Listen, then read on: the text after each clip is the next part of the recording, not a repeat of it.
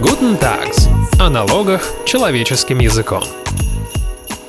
Всем привет! Это налоговые итоги 2020 года подкаста Guten Tax. В каждом мини-выпуске гость в студии делится впечатлениями об уходящем годе и делает прогнозы на 2021 год. Сегодня с нами Денис Саушкин, адвокат, управляющий партнер адвокатского бюро ЗКС. Денис, здравствуйте. Здравствуйте. Денис, чем вам запомнился 2020 год? Ну, понятно, мы будем, я буду говорить о том, что было в уголовных налогах, так вот, э, самым запоминающимся 2020 год нам оставит это три направления. Первое направление, как я его для себя отметил, оно будет э, положительное. Оно связано с тем, что в начале этого года а, судебная практика изменилась. Э, связано это с выходом в свет постановления Верховного суда номер 48 по налогам. Мы ждали его 13 лет, и оно наконец-таки вышло. Так вот, в пункте 14 данного постановления было указано, что необходимо при расследовании уголовных дел устанавливать реальный ущерб, причиненный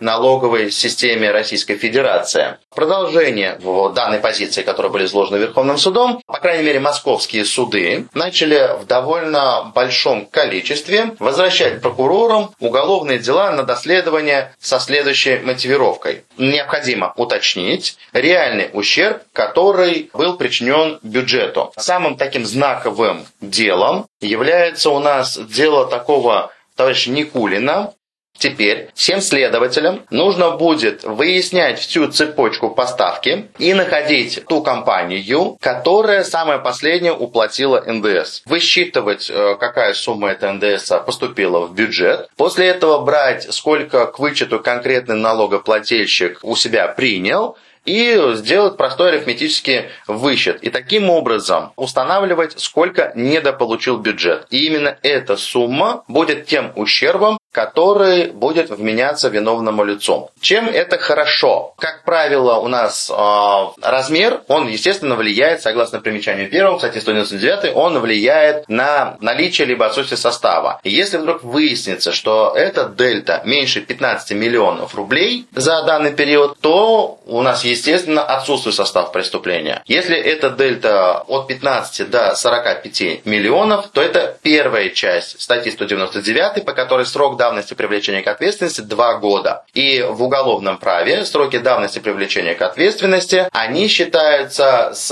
момента истечения даты уплаты налога. То есть, условно говоря, если это спорным является первый квартал там, 2016 года, уплата у нас НДС должна быть окончена в третьем месяце второго квартала 2016 года. А если уплаты, соответственно, не было, то тогда во втором квартале 2018 года истек срок давности давности и уже уголовное дело нельзя возбудить. Либо возбужденное уголовное дело необходимо прекращать согласно статье 24 УПК РФ.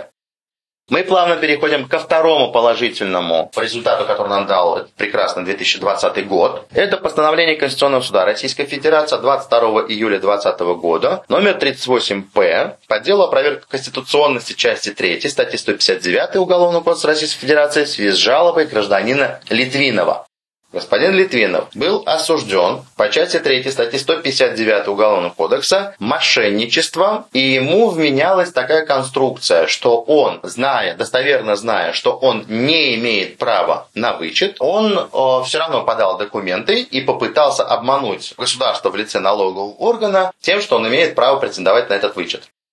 Здесь э, было физическое лицо, и при дальнейшем э, возможном использовании данной позиции Конституционного суда может быть проблема, где будут правоохранители говорить, нет, подождите, там было связано с НДФЛ, там было связано с физлицом, а то, что вы сейчас говорите по возврату НДС, оно здесь не будет работать, а потому что вы юридическое лицо, и здесь НДС, а там НДФЛ. Это неправильно, сразу скажу, позиция, с ней надо бороться, и поэтому надо использовать вот это постановление Конституционного Конституционного суда. В чем именно использовать? В этом постановлении КС, пункт 3.2, а, оно довольно большое, развернутое, но там подход такой установил КС, что вне зависимости от того, понимал ли налогоплательщик, имеет он право на вычет или не имеет, до тех пор, пока не будет установлен следственным путем, что у налогоплательщика был сговор с налоговым инспектором, Квалифицировать его деяние как мошенничество нельзя резюмируя всю довольно сложную конструкцию. Если вдруг когда-нибудь вы столкнетесь с обвинениями а, в незаконном вычете, и это будет именно 159 еще раз напомню, постановление Конституционного суда от 22 июля 2020 года номер 38-П по жалобе гражданина Литвинова. Пункт 3.2. Там очень хорошо все расписано, как защищаться. А сейчас скажем о немножко нехорошем, нехорошей вещи, которая также базируется на правоприменительной практике. И, к сожалению, мы сейчас видим довольно, в этом году довольно большой пул приговоров, которые засилены соответствующими инстанциями, причем, допустим, в Москве это апелляционная инстанция, а в Самаре Первый Конституционный суд а, уже в кассации даже оставил без изменения решение по Воронежскому делу. Так вот, а, и таких, сразу говорю, таких довольно много приговоров по всей стране, в которых общий подход такой. Вне зависимости от того, было ли заявление о возврате денег на счет, либо было заявление о распределении на другие периоды, это все равно мошенничество. Статья 159.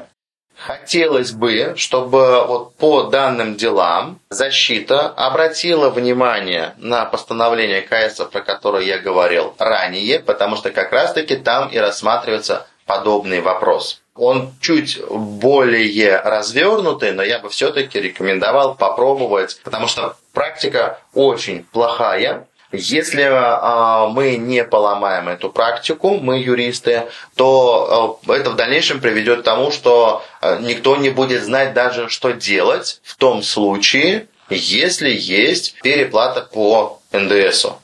Три позиции по тому, что принес в уголовных налогах 2020 год. Каковы ваши прогнозы на год 2021? Насколько мне известно из неподтвержденных источников, сейчас а, по различным направлениям ведется работа над тем, чтобы внести в законодательство понятие налогового мошенничества. Название, естественно, условное. Есть различные версии, как это будет называться, если это будет принято, но смысл такой. Вот это как раз таки проблема со 159 с возвратом она привела к тому, что а, ею озаботились различные, в том числе государственные структуры, не только бизнес-площадки. Так вот, насколько сейчас вот средневзвешенная позиция будет такая. Ввести в Уголовный кодекс статью «Налоговое мошенничество», что оно даст? Во-первых, подобные вопросы, связанные с, допустим, с возмещением НДС, они перейдут э, из разряда расследуемых МВД в юрисдикцию Следственного комитета. На эти преступления также будет распространяться возможность прекращения ввиду недоимки пений и штрафов. Вот. Ну и также будет э, на это распространяться такой подход, который сейчас есть в налогах, что если э, лицо один раз уже воспользовалось возможностью прекращения уголовного дела через возмещение, то в следующий раз, если оно вновь привлекается, то оно опять может воспользоваться этим правом. То есть все эти преференции, которые ослабляют давление на бизнес, их перенести на данное налоговое мошенничество.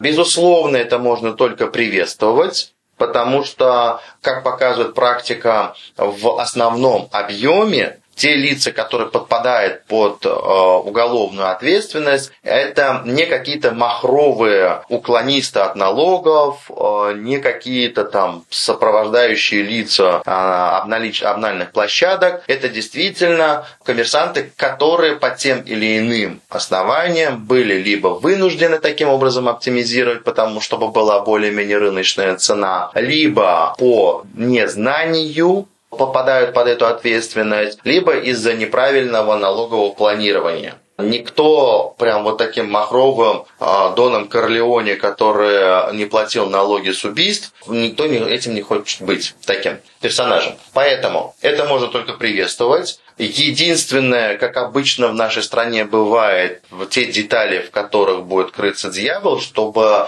при выработке этой позиции не выплеснули ребенка вместе с водой. И хорошие начинания, они действительно были бы отражены в законе. Будем очень сильно надеяться, что 2021 год даст нам решение вот этой большой проблемы, о которой я говорю. Что вы можете пожелать нашим слушателям?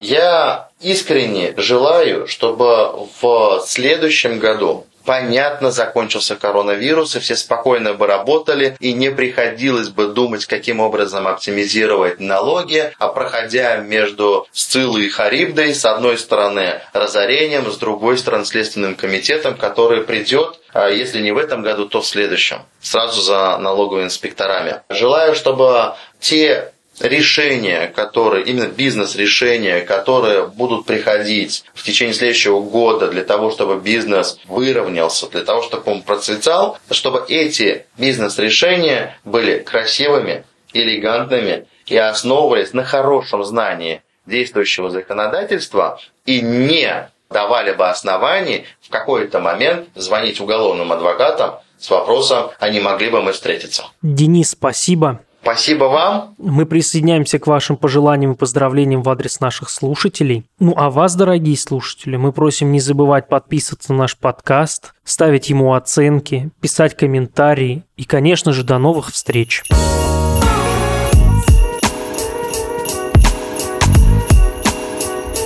Guten Tags. О налогах человеческим языком.